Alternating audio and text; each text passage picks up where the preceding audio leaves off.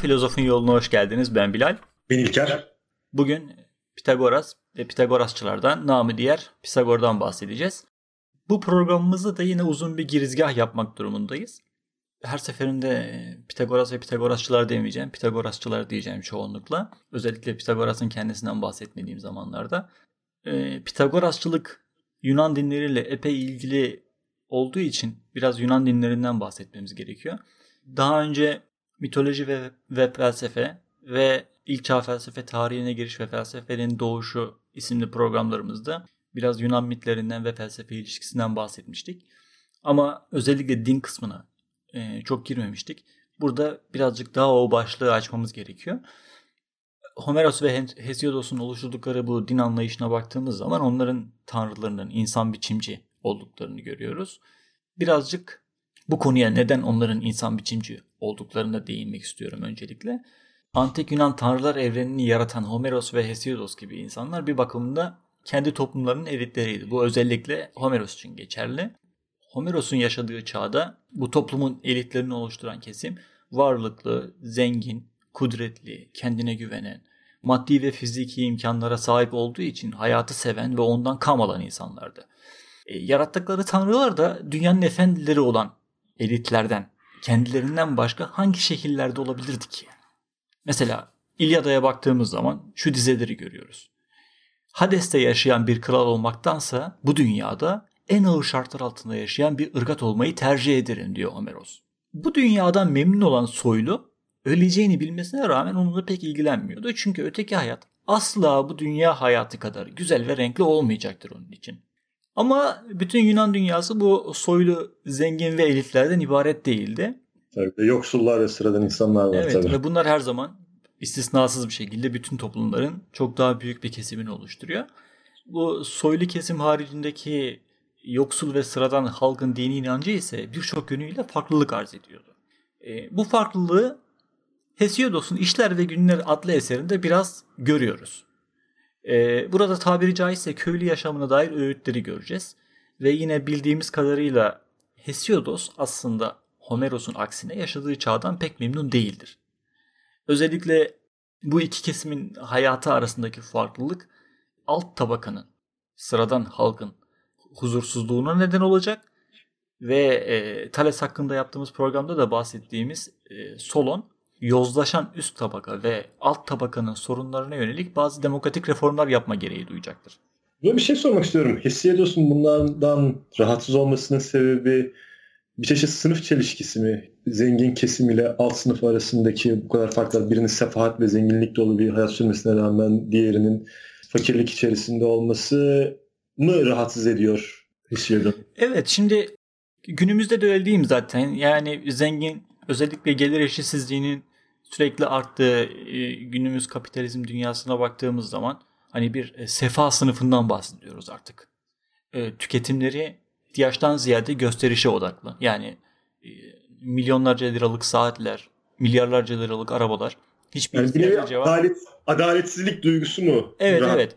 Bu bana. adaletsizlik, bu aradaki uçurum. Çünkü orada mesela antik Yunan'a baktığımız zaman, mesela Atina'ya baktığımız zaman nüfusun %30'unu köleler oluşturuyor. E, kalan %70 kesimin e, yarısını kadınlar oluşturuyor ve kadınlar köle ile erkek arasında bir yerde kendine yer bulabiliyor. E, tabii bir de bu zenginlere hizmet eden köylüler var. Onların üretim işlerini halleden, üretim araçları olan insanlar var.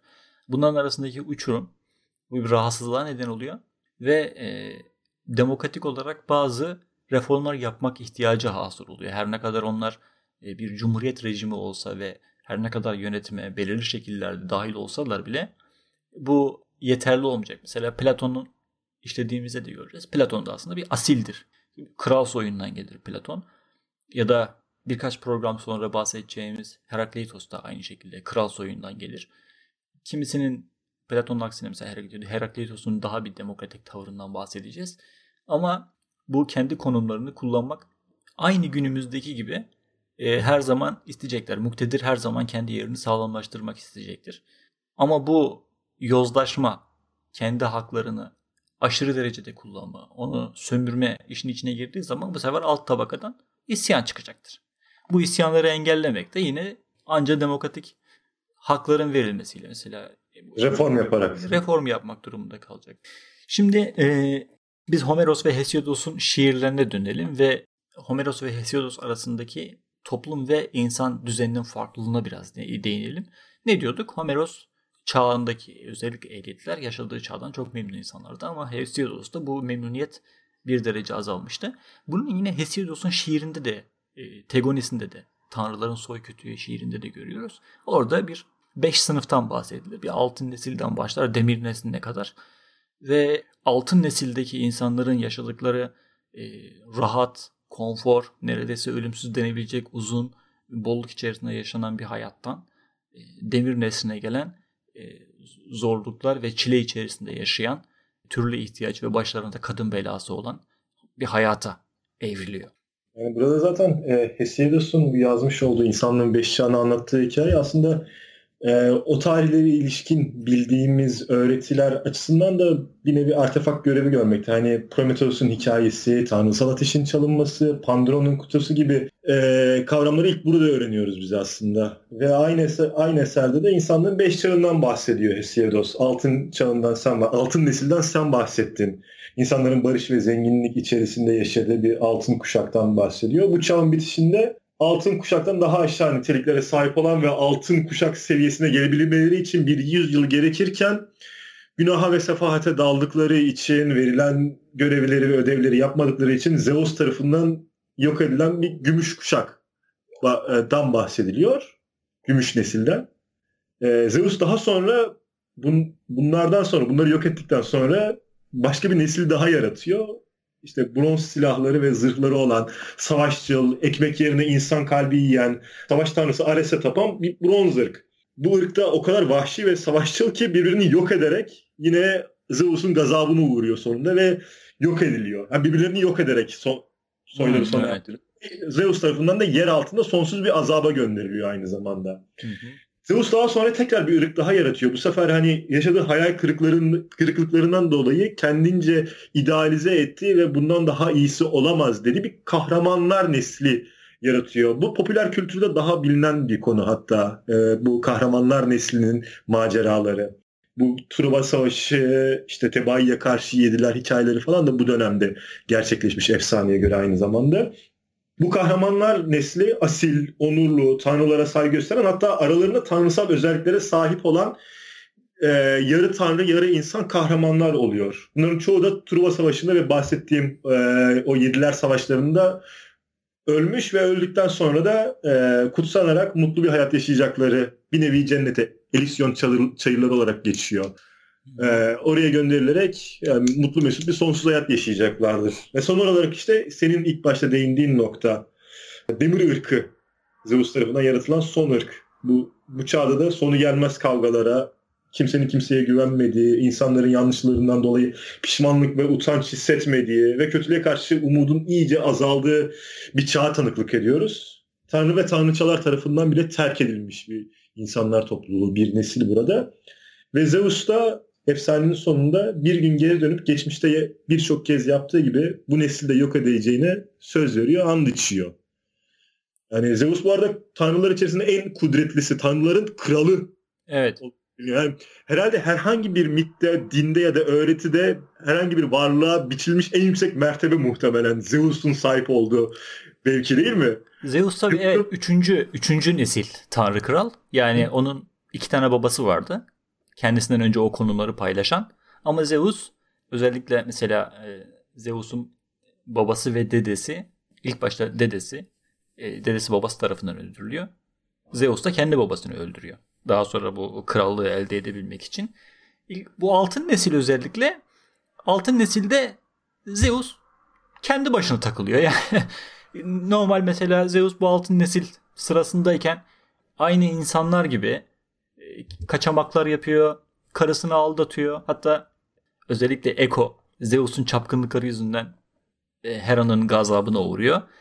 E, hatta onu da anlatayım. Zeus çapkınlık yapmayı derken ormanda e, karısı Hera bunu ararken Eko diye bir peri var. Periler daha doğrusu. Bir grup Hera'yı oyalıyor. Bir grup da Zeus'a haber veriyor. Ve bu sırada Zeus kaçabiliyor ve karısına yakalanmıyor. Hera en sonunda bu dümeni çözüyor. Zeus'u yakalıyor ve bu e, ona yardakçılık yapan, ona e, ne deniyor diyor bizde? Erketeye yatan. Erketeye yatan Eko perisini de etrafında konuşulanların en son hecesini tekrar etme üzerine lanetliyor onu. Bu bizim bildiğimiz eko, yankı da oradan geliyor. Yani normalde biz konuşuyoruz. Eko perisi sürekli bu ormandaki ya da boş odalardaki yansımaları bu şey yapıyor. Ama şeye geldiğimiz zaman Hesiodos'un zamanına geldiğimiz zaman her Zeus artık böyle işlerden elini eteğini çekmiş.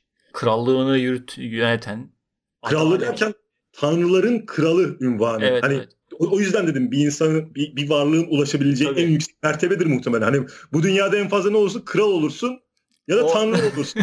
bu adam tanrıların kralı. Tanrıların kralı. Orada adalet tanrısı aynı zamanda Zeus. Gökyüzü ve yıldırım tanrısı diğer ünvanında. Evet. Artık e, Zeus haksızlıklara engel olmak isteyen ve bunun gereğini büyük bir kararlılıkla yerine getirmeye çalışan adalet tanrısıdır.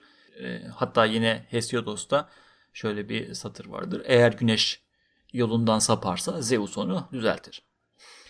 Şimdi bu şeyden birazcık geçti, kısaca geçtikten sonra benim Bu arada bu, bu arada pardon e, araya girmiş olacağım ama e, yanlış anlaşılmamaya mahal vermemek için biraz evvel daha sonra hani o nesiller geçtikçe kavgalara girmişler. Hani başlarına kadın belası sarılmış dedin ya hani onu Evet. dinleyicilerimiz yanlış anlamasın.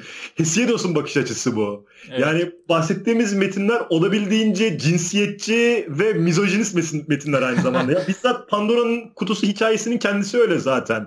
Evet. Hani her kötülüğün başında altından kadınlar çıkıyor, kadınlar sebep oluyor. Ya çok eski zamanlardan bahsediyoruz. O zamanlar buymuş hani kadınlar ins- kadınların insan yerine konmadığı zamanlardan bahsediyoruz biz aynı zamanda.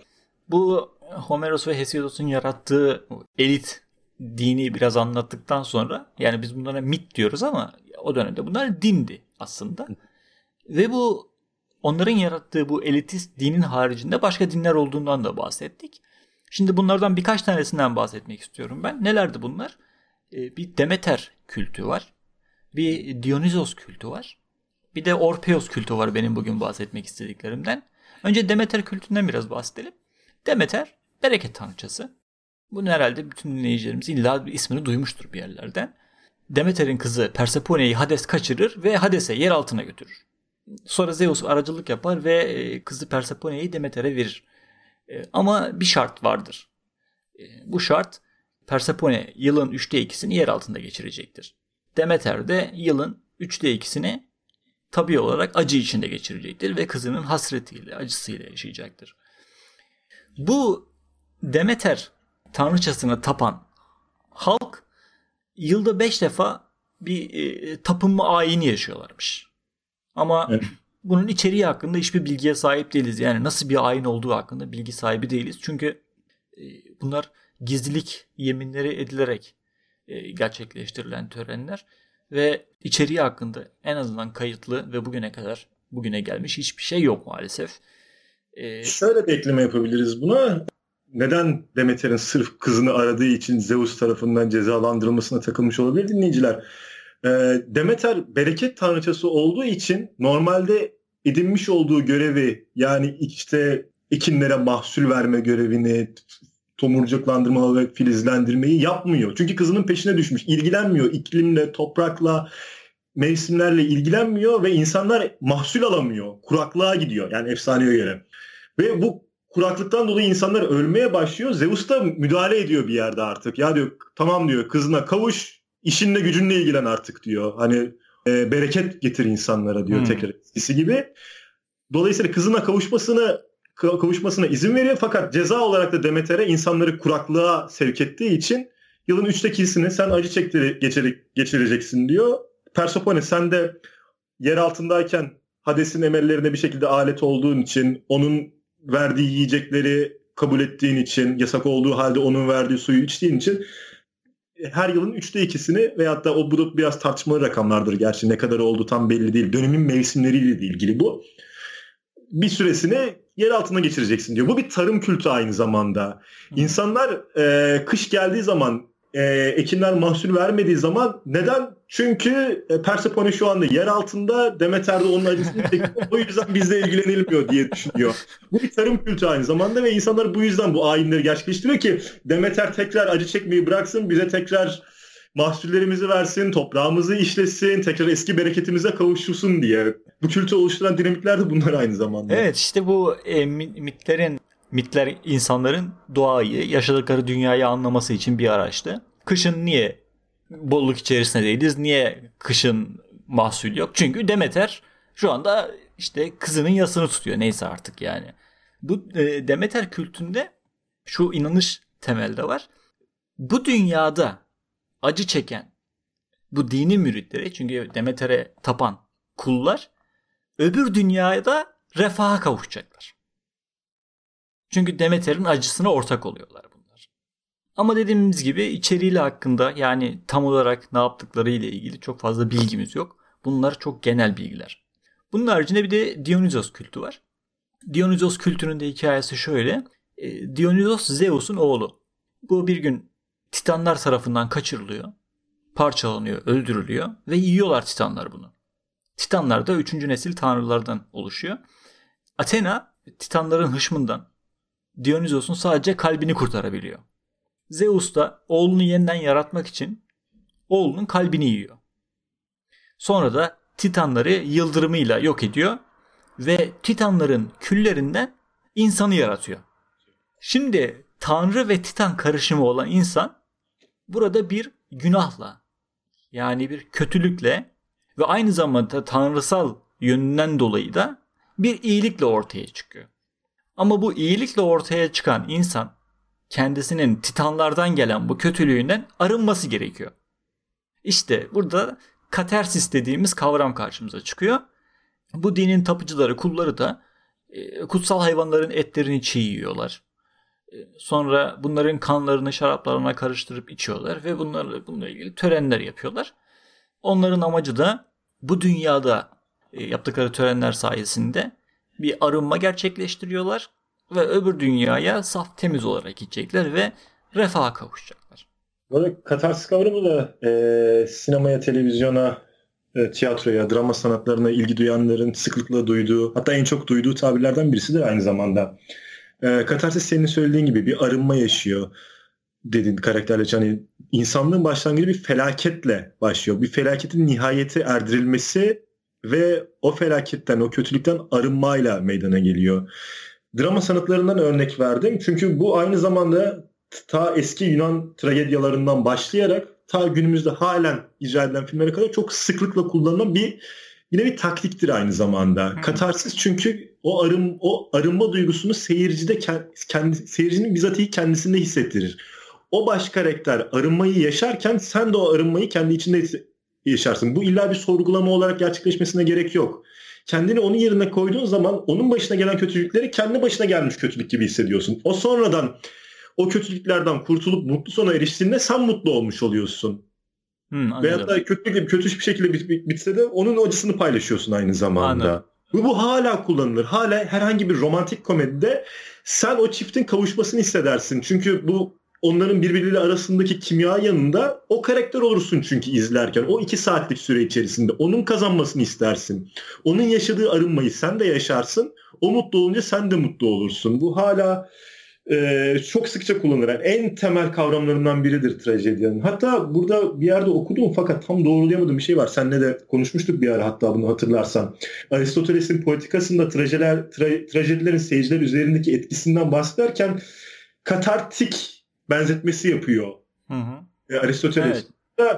Katartik'in e, bir sürü anlamı var. Ona antik Yunanca sözlükten de baktık ama yan anlamlarından birisi de aynı zamanda boşaltan anlamında. Bu bir yorum sadece yanlış yorumlanmış da olabilir. Tam emin değiliz ama bu katarsisin seyirciler üzerindeki etkisini boşaltım sistemi, insan vücudundaki boşaltım sisteminin etkisine benzetiyor. Ve katartik yine anlamlarından biri müsil aynı zamanda. Hı hı. Müsil'in boşaltım sistemindeki etkisini metafor olarak kullanıyor ve katarsis hmm. ismine kapı açıyor diyebilir ama bu bilgi kesin bir bilgi değil aynı zamanda ama ilginç bir dipnot diye de geçebiliriz aynı zamanda. Evet. Yani tarih öncesi demeyeceğim. Bu eski çağlardaki bu e, gelenek mi diyelim yani sanata sanatın bütün toplumun yani kültürün her tarafına e, nüfuz ediyor bu kültür e, ve senin dediğin gibi tiyatrodan sanat e, sinemaya e, sanatın her alanına da sirayet ediyor. Mesela yine Mintler'de bir şey vardır. Kendini gerçekleştiren bir ka- karakter vardır. İnisiyasyon, inisiyasyona erişir. Yine bu mitlerde sıkça görülür bu. Kendini kanıtlar, kendini gerçekleştirir. Daha sonra hakikate erişir.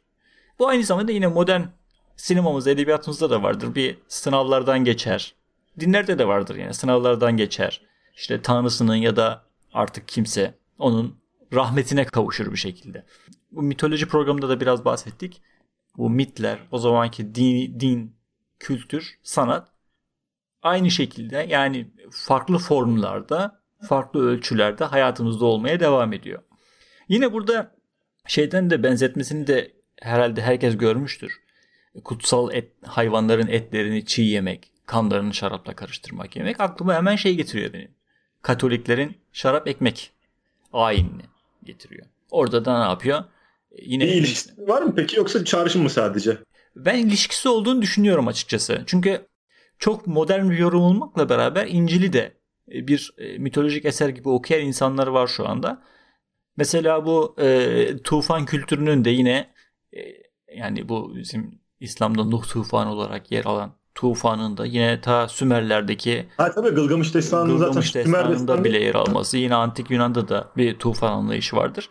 Bu aynı şekilde bu şarap ekmeğin yani ilk günahla yine benzerliği hemen göreceğiz. Günahla dünyaya gelen insan arınma yaşayacaktır. Bu arınma İsa'nın sayesinde gerçekleştirecektir ve İsa'nın çektiği işkenceler ve kendisini feda etmesi sayesinde e, günahlarından arınacaktır insan ve bunu da e, yeniden tekrarlamak için şarap yani İsa'nın kanı ve ekmek yani İsa'nın etini yiyecektir Katolik. Tabii şunu da belirtmekte fayda var. Ee, Yunan filozoflarına göre insan esas olarak akıllı bir varlıktır. Ve aklın temel işlevi ise bilgiye, bilime, kesin, kanıtlanmış bilgiye ulaşmaktır. Yunan filozofu için aklın doğal amacı bilgiye, epistemeye ulaşmasını engelleyen şey de tutkularıdır. Ve bu tutkular insan ruhunun doğal bir parçası olmak şöyle dursun. Onun doğal işlemesini, iş görmesini engelleyen, e, ona yabancı olan patolojik, yani hastalıklı unsurlardır. Kesip atılması gereken bir Evet. Şeyler. Ve böylece aklı başında bir insanın temel ahlaki ödevi de ruhunu bu tutkulardan arındırmaktır. Bunu Pitagorasçılarda biraz daha göreceğiz. Bundan önce son bir mitten, son bir kültten bahsetmek istiyorum. Bu da Orpheus kültü. Orpheus da bir çalgıcıdır. Sesi de çok güzel. Evleniyor Orpheus. Karısı düğünden sonra ölüyor ve öbür dünyaya geçiyor. Hades'e geçiyor. Orpheus da aşkından dolayı e, Hades'e gidiyor kendisi. Ve Hades'te yaşadığı olaylardan sonra karısını almaya muvaffak oluyor. Ama tek bir şartı var. Hades'ten çıkıncaya kadar karısına dönüp bakmayacak. O yönde karısı arkasında. Aklıma yine şey getiriyor. Lüt kavmi vardı ya. evet. Karısı arkasına dönüp bakıyor değil mi? Arkasına bakma diye evet. Hades'ten çıkıncaya kadar arkasına bakmayacaksın. Çıktıktan sonra arkana bakacaksın. Böyle bir şart koyuyor. Ama Orpheus bu şartı yerine getiremiyor. Şöyle tam dışarı çıkıyor. Kendisi dışarı çıkıyor. Ee, karısı henüz dışarı çıkmamış. O onun çıktığını zannediyor. Güneşi görüyor. Bir de aynı zamanda çok özlemiş, seviyor karısını. Olan özlem ve tutkusu Olan da. özlemle dönüyor, geriye bakıyor. Ve karısı onun şartını yerine getiremediği için Hades'e geri dönüyor. Orpheus bir daha deniyor şansını ve tekrar Hades'e iniyor. Bir süre sonra tabii hemen evet. girmiyor. Ama bu sefer karısını almaya muvaffak olmadığı gibi orada parçalanarak öldürür diyor. Şimdi bunun e, kültün de dinin kullarının o dine esas bağlayıcı sebebi de şudur. Orpheus Hades'e gitmiştir. Öbür dünya ile ilgili her şeyi görmüştür. Hakikatlere erişmiştir gelince bize oradaki hakikatleri anlatacak. Nelerle karşılaşacağımızı bize gösterecek ve bize neler yapmamız gerektiğini anlatacak. Yani bir ezoterik bilgiye sahiptir burada Orpheus. Burada bir de e, Hesiodos'un Orpheus'tan bahsederken onun müzikal yeteneğine, kabiliyetine yönelik yaptığı övgüler ha, çok evet. aynı zamanda. Diyor ki e, normalde Hades'in yanına, yer altına karısı Evridiki'yi almaya gittiğinde aslında yer, yer altına girememesi gerekiyor. O kadar kapıda nöbetçiler, o üç başlı köpekler, değişik değişik e, tuzaklar var. İnememesi gerekiyor aşağıya. Fakat diyor ki Orpheus o kadar güzel şarkı söylüyor ve çalgısını o kadar güzel kullanıyordu ki herkes onun geçmesine izin verdi. Çünkü büyülenmişti. Bu sayede yerin altına kadar girebildi.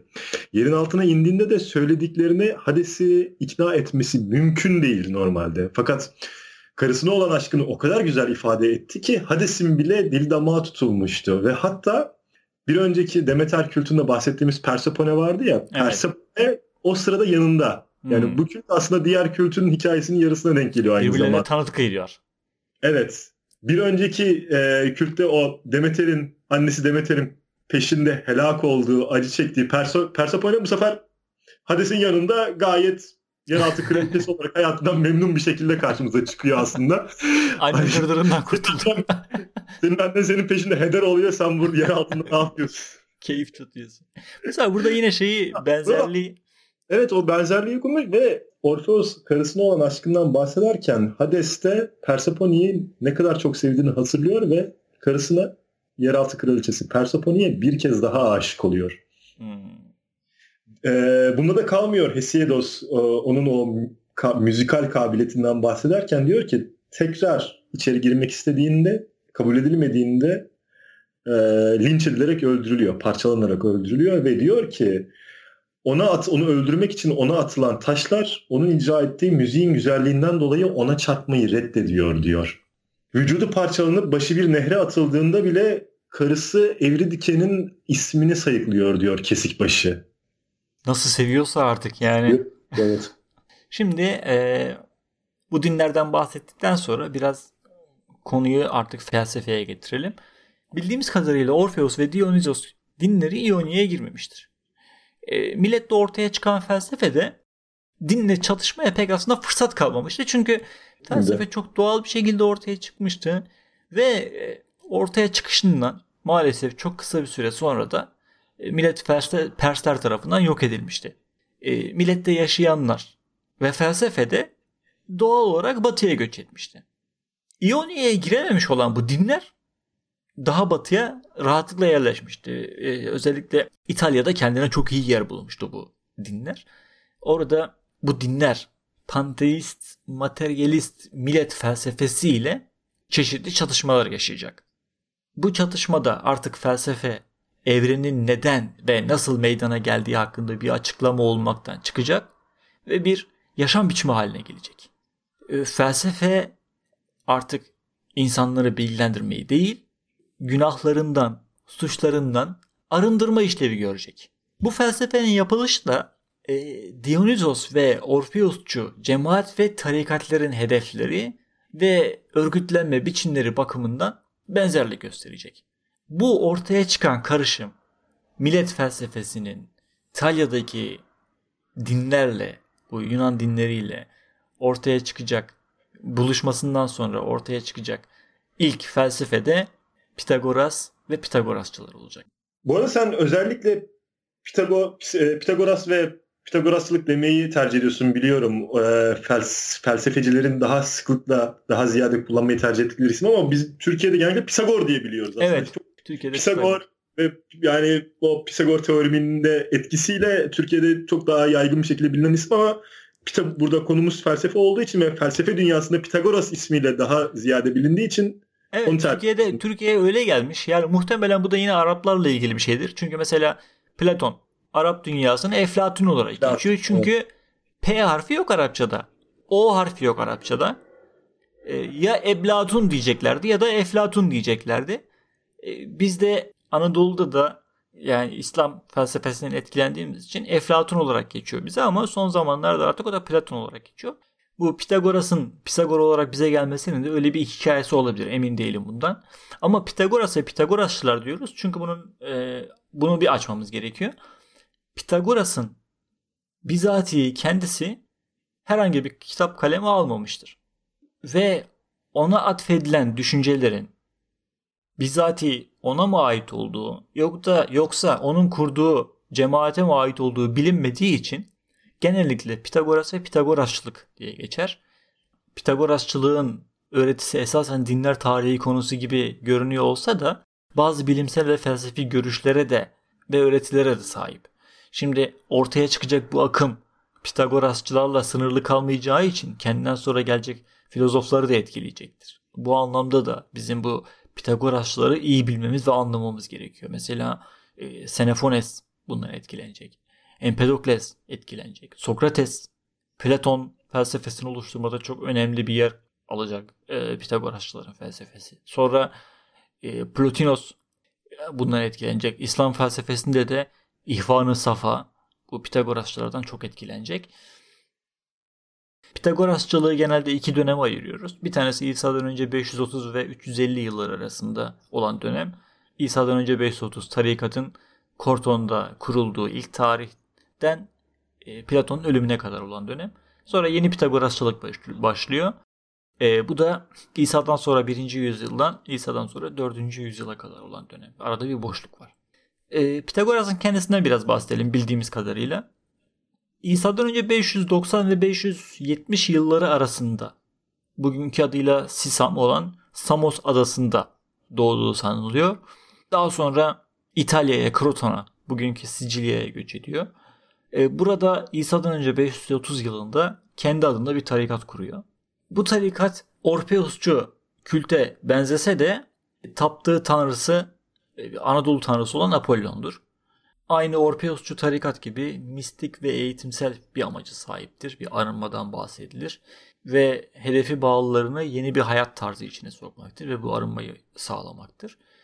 Pitagorasçılarda dönemine göre farklı olan bir unsur var. Tarikata kadınlar da dahil edilebiliyor. Döneme göre biraz sıra dışı. Çünkü kadınlar az önce bahsettiğimiz gibi pek insan yerine konmadığı için o dönemde e, böyle bir mürit olarak bir de e, tarikatın içerisinde almaları biraz sıra dışı. Tarikat Kroton şehri sınırları içerisinde kalmamış. Amiyane tabirle diğer şehirlerde de şubeler açmış ve zaman içerisinde siyasi hedeflere sahip olmuş. Hatta iktidarı ele geçirmeye çalışmışlar. Bir, bir, bir nevi darbe yapmaya çalışmışlar.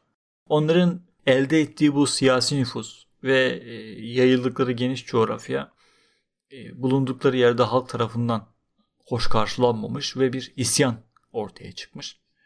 E, bu isyanda iki kişi hariç Kroton'daki bütün tarikat mensupları öldürülmüş. Bu isyandan önce başka bir şehre sığınan Üstad Pitagoras İsa'dan önce 500 yılında hayatını kaybetmiş. Bu tarikat ne kadar etkiliydi? Yani her şeyden önce bir darbe yapıp hükümeti ele geçirmek geçirecek kadar güçlenmişler. Ama bunun haricinde mesela Kroton'daki para sistemini ilk defa e, onların kurduğu söyleniyor. Pitagoras dediğimiz gibi herhangi bir şey kaleme almamıştır. Öğretilerini e, müritlerine şifai olarak yani yüz yüze söylemiştir. Kendisi için yine söyleyebileceğimiz ayırt edici özellik Yunan dünyasında aritmetik ilk defa Pitagoras'la beraber giriyor. Ve kendisinin ünlü ruh göçü öğretisi de yine Pitagoras'la beraber Yunan dünyasına giriyor. E, bunlar kendisi hakkında bildiğimiz e, sınırlı bilgiler. Ama Pitagorasçılık hakkında neyse ki biraz daha fazla bilgiye sahibiz. Biraz da Pitagorasçılıktan ve e, öğretilerinden bahsedelim. Pitagorasçıların en ayırt edici özelliği az önce bahsettiğimiz ünlü ruh göçü öğretisi. Nedir bu ruh göçü öğretisi? Onlara göre bedenden yani soma özü bakımından farklı olan bir ruh, psike, insan ve hayvan bedenlerinden, bedenden bedene dolaşır. Yani ruh bedenlerden bedenlere dolaşır. Pitagoras'a atfedilen şöyle bir söz vardır. Öğrencilerine şöyle söylemiştir. Bir gün gelecek bu elimdeki değnekle yine size ders anlatacağım. E, bu biraz şeye uzak doğu kültürüne bizi götürüyor. Orada da ruhlar başka bedenlerde tekrar bedenlerde evet yeniden dirilir. Mesela e, ahlak felsefesi bölümünde birazcık şeyden bahsetmiştik. Hint, Hinduizm'den bahsetmiştik. Orada nasıldı? Toplumun en alt tabakasında bizim bugün Hint fakiri dediğimiz e, insan eğer iyi bir Hint fakiri olursa öldükten sonra aristokrat veya ruhban sınıfından yeniden doğacak. Kendi e, dinle olan bağlılığının ödülünü alacak. Yaşadığın adaletsizliğe, haksızlığa isyan etmez. Onu lehine kullanacak bu durumu. Sıra bende. Pitagorasçılığa göre ruh insanın gerçek özünü oluşturur. E, beden de ruh için bir zindandır. Bunu biraz daha açıkça ifade edilişini Platon'la göreceğiz. Ruh göçünün kaynağı dediğimiz gibi Hindistan'dır.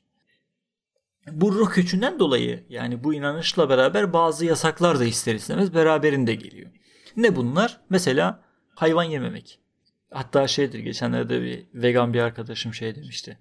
E, Pitagoras'tan bahsedince ilk vegan ilk, veje, ilk vejeteryan demişti ona. Yani farklı bir bakış açısı. Evet. Ya Yalnız bu e, bu Pitagoras tarikattaki üyelere çeşitli konularda uygulanan yasaklar var ya. E, evet.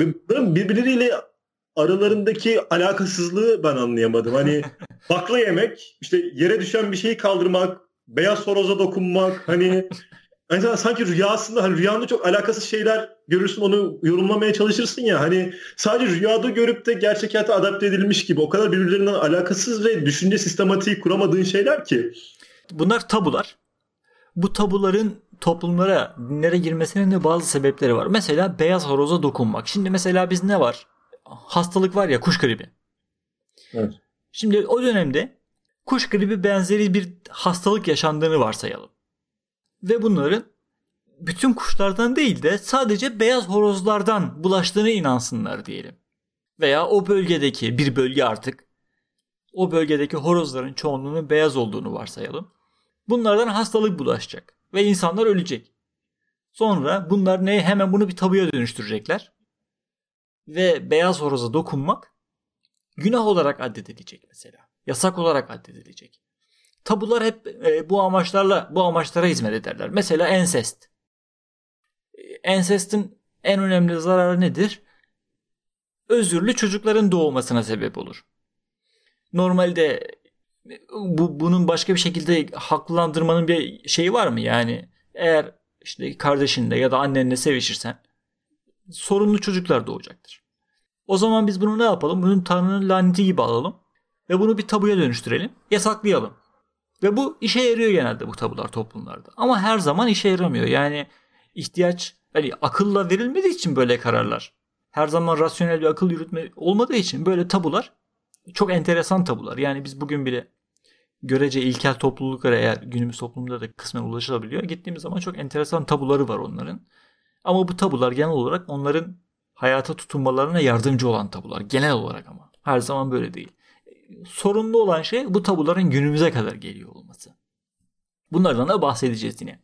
Ruh köçü öğretisi esas kaynağı Hindistan olsa da Pitagoras bunu kozmosun kanunluğunu ileri süren yeni millet öğretisiyle birleştiriyor ve e, kozmik hareketin öncesiz sonrasız çemberine e, şimdi insan ruhunun tunçtan hiç şaşmayan bir kanuna uyarak çeşitli insan ve hayvan şekillerinden geçerek aynı şekilde dönüştüğünün e, çemberini karşılık kuruyor. Yani bu e, dini düşünce olduğu gibi yer almıyor.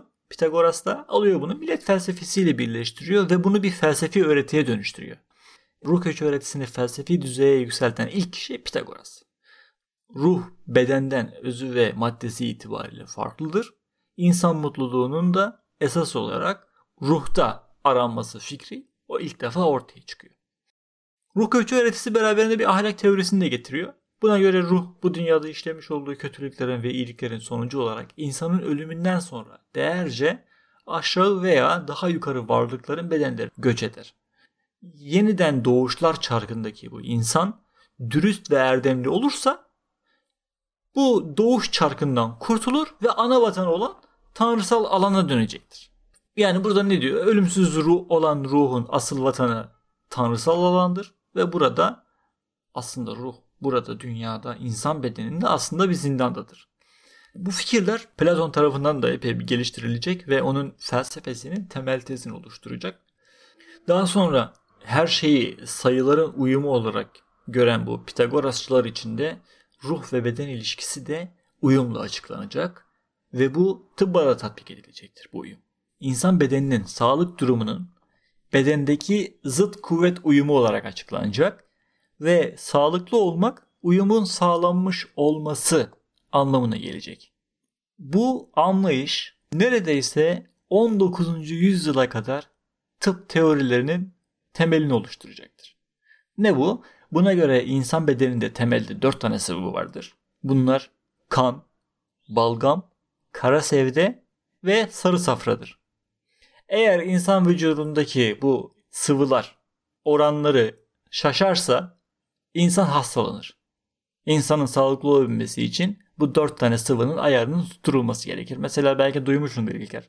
E, kirli kan akıtmak diye bir şey duydun mu hiç? Evet, evet. Evet, hala yaşıyor bugünümüzde. E, kirli kanı akıtınca hastalanacağını var. sanıyor insanlar hala yani günümüzde 20. yüzyıldayız. Pardon, e, bu öğretilerin ta o zamanlar, o zamanki öğretilerden bu öğretilerin tıbba sirayet etmesinden ve tıp biliminde tatbik edilmesinin 19. E, yüzyıla kadar sürmesinden şey, seyirci, e, dinleyicilerimiz fazla şaşırmasın. Çünkü tıp bilimi gerçekten çok geç gelişen bir evet, bilim. Evet Ya çok önemli ta olmasına rağmen. Tabii tabii. Ta ki 19. yüzyıla kadar doktor olarak biliniyor. Doktorlukla berberlik hemen hemen aynı iş. Yani doktor oluyor hani saç kesiyorsun biz bir iki ameliyat da yap, pansuman yap bilmem ne falan gibi görülüyor bu meslek. Hani çok tıp bilimi gerçekten çok geç gelişiyor. Yani hani günümüz anlamıyla böyle geniş kitlelere yaymak. Yani saray doktoruna gidersen berberle aynı değil. Hani tıp kitapları falan mesela, e, İslam dünyasında da mesela. Yani geniş yaygın kullanımdan bahsediyorum. Evet tabii. evet. Hani yani insanlar hani insanlara sistemleşmiş bir tıp bilimi çok zaman alıyor. Mesela yine bu e, dört tane sıvıda mesela kara sevdi kara sevda dediğimiz şey arttığı zaman insan deliriyor. Kara sevda dediğimiz şey aslında kara sevdenin artmasından oluşuyor. Kara sevda evet, kara sevda arttığı için insan bilir kara sevda ile kelime Evet köken... evet evet kara sevda. Öyle mi? Biliriz kara sevda. Evet Bütün, evet bildiğimiz. Hatta hani kan, balgam gibi hani insan vücudundan akan bir şey mi aynı evet, zamanda? Evet evet. Kara sevda ha? Evet. Bunu da ilk defa duydum ilginç. Bir dinleyici temsilcisi olarak Umarım dinleyicilerimiz de ilk defa duymuştur ki dinleyicimize. Spor, sürpriz bozulmamış olsun. İşte mesela şeye geldiğimiz zaman Sokrates'e geldiğimiz zaman mesela ya da daha sonra da olabilir. E, spor yapmak mesela kara sevdeyi düşürür. Mutluluk artacak, endorfin artacak. Şimdi bunlar pratik faydalar ama nedensellik ilkesi, nedenselliği yanlış kuruyorlar hep. Biraz metafiziğine de değinelim. E, bunların e, Pitagorasçıların yine esas ayırt edici özelliklerinden biri de onların kurdukları metafiziktir. Yunan dünyasında aritmetiğin yaratıcısı e, Pitagorasçılar arasında büyük gök bilginleri, Arkitas, biyologlar, Alkmeon gibi önemli e, bilim insanları da çıkacaktır. E, onlarda aritmoloji ve e, sayı, sayı mistizmi çok ayırt edici bir özelliktir. Pitagorasçılarda e, müzik biliminin yani armoninin ve ses kuramının yani akustiğin yaratıcı yaratıcılar olduklarını görüyoruz. Onlar nasıl bedenin sağlığını korumak için bu tıp kullanıyorlarsa yani işte karşı kuvvetlerin dengesini e, sistemini kuruyorlarsa ruhun sıhhatini koruma işini de müziğe emanet ediyorlar. Hani şey vardır ya işte Osmanlı'da çok ilerlemiş bir tıbbı vardı. İşte hastanelerinde deliler için müzik dinletiyorlardı vesaire. Tamam, bunun pratiklerini Pitagorasçılarda görüyoruz mesela ilk defa. İşte müzik ruhun gıdasıdır lafı da yine buradan geliyor. Onlar telli çalgılardaki bu nota sistemini ilk defa ortaya çıkartıyorlar. Nota dediğim de oktav yani e, bir gam dizisindeki 5 notalık ses aralığı ve e, quarter yani gam dizisindeki 4 noktalık ses aralığı kavramlarını bulmuşlar. Bunları numaralandırmışlar. E, ve bu küçük ses farklılıklarını e, sayılarla ifade et, etmişlerdir. Pardon böyle. Şöyle bir e, şey okumuştum hatta. Pitagoras bir gün e, oturduğu yerden çalışan işçilerin ellerindeki örs ve çekiçlerle çıkardıkları sesi duyuyor. Ee, ve bu sesin bir matematiği olabileceğini düşünüyor aynı zamanda. Bundan dolayı bu bu kadar ahenge sahip sesin mutlaka bir matematiği olması gerektiği ve e, müziğin de bir matematiği olması gerektiği sonucuna vararak oradan bunu işte e, çeşitli müzik teorileriyle açıklamaya çalışıyor. Mümkün, mümkün evet. Şimdi onlar bu müzikle yani müziği numaralandırmak, sesleri ayırt etmek. Çünkü normalde ancak müzik kulağı deriz ya. Yani e, müzikten anlayan aslında müzik kulağı yani sanki farklı kulak yapımız mı var yani. Ona Benim kulağım yani. Benim kulağım en müzik kulağı. Bu sistemi kurduktan sonra yani matematiğin gücüne, pratiğine biraz erişiyorlar. Matematiği pratik olarak böyle şeyler içinde kullanmaya başlıyorlar. Ve bunu hani bu matematikle olan ilişkilerini öyle bir ileri seviyeye getiriyorlar ki bizim ilk geçen ilk programda bahsettiğimiz arke yani evrenin maddenin temelini oluşturan ilk ilkenin sayılar olduğu sonucuna varıyorlar. Yani bu hipotezi geliştiriyorlar. Evrenin her yanında sayı ve uyumu arıyorlar. Ve uyumunda zıtlardan meydana geldiğini düşünüyorlar. İnsan bedeninde uyumu arıyorlar. Seslerde sayı uyumu arıyorlar. Sayıları arıyorlar. Evrende de aynı şeyi arıyorlar. Ve bunu da Anaximandros'un Aperion'unda ki işte şeylerin zıtlar halinde çıkmasını sayılarla açıklıyorlar. Daha sonra Platon da kendi idealar sistemini kurarken özellikle yaşlılık dönemlerinde Platon ideaları artık sayılar olduğunu söyleyecektir mesela. Yani özellikle yaşlılık döneminde çok etkilenecektir bu şeylerden, Pitagorasçılardan. Bu konu çok önemli. Yani ben bunun üzerinde programı uzatmanın riskini alıyorum ve üzerine durmak istiyorum. Şimdi İlker sana mesela basit bir soru sorayım. Sayılar gerçek midir?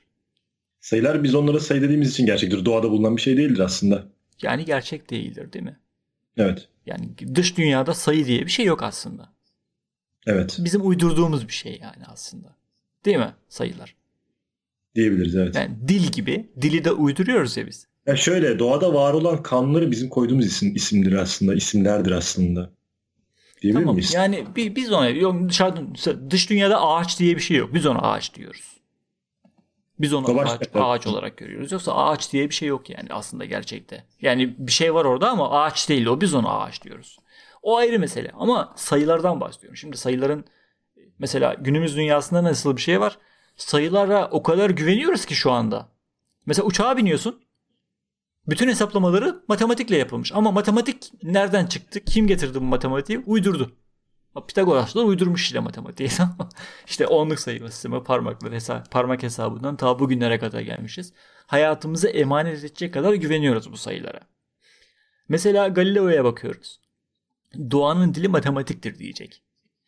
Hatta onun e, Galileo dünyanın güneşin etrafında döndüğünü ilk ortaya atarken şeyi fark edecektir. Matematiksel olarak güneşin dünyanın etrafında dönmesi sorunlu olduğu için yani modeli değiştirmek zorunda kalacak. Çünkü dön, döndükleri yönün yani gezegenlerin döndükleri yönün tam aksine dönüyor güneş. Ve matematiksel olarak bu bir soruna yol açıyor. Yani işin içinden çıkamıyor, problemi çözemiyor. Tabii o geocentric model üzerinde onu kusurlaş, kusursuzlaştırmaya çalışırken oluyordu galiba. Evet. Sonra o... modeli değiştiriyor, güneşi merkeze alıyor, pat diye hemen formül oturuyor. Ama mesela bugün Mars'ın yörüngesine bakıyorsun. Mars'ta periferi diye bir şey var. Şimdi ayrıntılarına hakim değilim. Hani böyle biliyormuş numarası yapmayayım da. Mars'ın mesela yörüngesinin matematik hesabı yok ya. Şaşıyor yani. Bizim matematiğimiz de kusursuz değil ama çok iş görüyor. Yani tamamen kendi uydurduğumuz bir sistem ve inanılmaz bir şekilde güveniyoruz. Yani ta dünyanın ne dünyanın yani güneş sisteminin öbür ucundaki bilmem gök taşının üzerine uzay aracı gönderiyorsun ve bütün hesaplamalarını bizim bu uydurduğumuz matematikle yapıyoruz doğanın dili. 19. yüzyılda Auguste Comte'a bakıyoruz. İnsanlığın yapması gereken bir toplum fiziği kurmaktır. Sosyoloji biliminden bahsediyor burada. Ee, hani birkaç programda da Auguste Comte'un pozitivizmine değinmiştim. Bunun için matematik eksiksiz, eksiksiz bir çözümleme biçimidir. Bütün bilimsel yöntemler ondan gelir. Doğa bilimlerinin olmazsa olmaz birleştirici, insan zihninin mükemmel işleyişinin bir göstergesidir. Matematik pozitif bilimin akılsal temelidir diyor. E, günümüzde yani modern çağa geldiğimiz zaman matematik bu kadar yüceltiliyorken ilk bulunduğu zamanlarda nasıl bir heyecan yarattığını sen düşün yani. Artık doğayı matematikle açıklamaya başlıyorsun yani. Ve orada artık hani şey gibi bu bu formül Pitagorasçılardan biri filozofların, bilim adamlarının yine geçen programda bahsetmiştik. Theory of Everything demiştik ya. E, Thales'ten bahsederken. Her şeyi açıklayacak bir dil ve bu matematik. Ve bunu alıyorlar her şeyin temeli haline getiriyorlar. Bunu nasıl yapıyorlar? Anaximenes'te gördüğümüz e, nicelik farklılığının nitelik farklılığına yol açması. Rakamlar değiştikçe maddenin ruhun niteliği değişiyor. Ama şunu da belirtmemizde fayda var. Pitagorasçıların sayılar dedikleri şeylerle bizim bugün sayılar dediğimiz şeyler aynı şeyler değil. Onlar daha çok e, geometrik bir e, sayı izahları getiriyorlar. Şöyle sayı, sayıları bizim bugün sınıflandırdığımızdan daha farklı şekilde tasnif ediyorlar değil mi? Sadece tasnif değil. Yani onlar mesela bir rakamı yok onlarda. Yani kare var mesela. Hmm. Tamam mı? Mesela üçgen sayılar diye bir şey var mesela. Kare sayılar var. Üçgen sayılar neler mesela? 1, 3, 6, 10, 15. Bunlar üçgen sayılar. Ve sembol kullanmıyorlar. Hani e, noktalar kullanıyorlar. 5 tane nokta yan yana getirince 5 oluyor. İşte şey kare düşün içine noktalar dolu düşün. Mesela 20 ediyor vesaire. E, sayı mistisizmlerinde de ilginç şeyler var. Mesela Eritus isimli bir tane Pitagorasçı mesela insanın ruhunu ya da atın sayısını bulmak için çalışıyor. Yani bu dereceyi ilerletmeye çalışıyor. Atın sayısı. Mesela keyfilik de söz konusu. En uygun zaman 7. Evlilik 3. Adalet 4. Böyle enteresan çıkarımları da var. Temel basit matematik işlemleri de var. Mesela mükemmel bir sayıları var 10. Ama bu 10'a nasıl ulaşar? Sıfır rakamı yok henüz. 1 artı 2 artı 3 artı 4 10 sayısını veriyor. E, sıfır daha sonra Hint Hintlerden ithal edilecek. Yani burada bir çeşit sayı mistizmi var. E, henüz ellerinde olmayan imkanlarla evreni şeylerle açıklamaya çalışmışlar işte sayılarla açıklamaya çalışmışlar ve her şeyin sayılar olduğunu söylemişler. E, astronomilerine de biraz değinelim ve programı bitirelim. Onların bu müzik kuramları ile beraber geliştirdikleri sistem astronomiye de tatbik etmişler. Mesela onların çok enteresan bir evren anlayışları var. Evrenin merkezinde ne güneş ne de dünya var. Merkezi bir ateşten bahsediyorlar. Onların sisteminde yer yani dünya ilk defa bir gezegen olarak ortaya çıkıyor. Mevsimlerin dönüşümü de yerin hareketiyle açıklanıyor. Ama ne yazık ki bu sistem yani e, geliştirilip kabul görmüyor. Daha sonra Pitagorasçılar da zaten yok edilecek. Neredeyse yok ediliyor. Bu merkezi bir ateşten bahsettin değil mi? Merkezi evet. bir ateş dünyanın dışında bir varlık olarak evet. bahsediliyor değil mi? Evet. Yani bir gezegen olarak kabul ediyorlar. Mevsimlerin hareketi bu gezegenin yani bizzat dünyamızın Hareket. hareketiyle açıklanıyor. Fakat bunun bu böyle kalmış mı? Bunun üzerine Evet maalesef böyle kalmış yani. Çok ilginç ya. Böyle kalmış ta Galileo'ya kadar dünya merkezli evren anlayışı devam etmiş. Çünkü şey yani özellikle Hristiyanlık çok büyük darbe vurmuş zaten. Yani kutsal kitapta dünya düzdür ve dünya evreni merkezidir. Bitti. Yani Galileo bile o kadar e, daha sonra kendi yaptıklarına yalanlama yazmak zorunda kalmış hayatını. Tabii canım başı belaya girmiş onun da. Tabii tabii neler neler. Yani Orta Çağ felsefesine, modern çağ özellikle geldiğimiz zaman bu konuda çok daha ayrıntılı bahsederiz. Programı yeterince uzattık. Daha da uzatmayalım. Biz de yorulduk.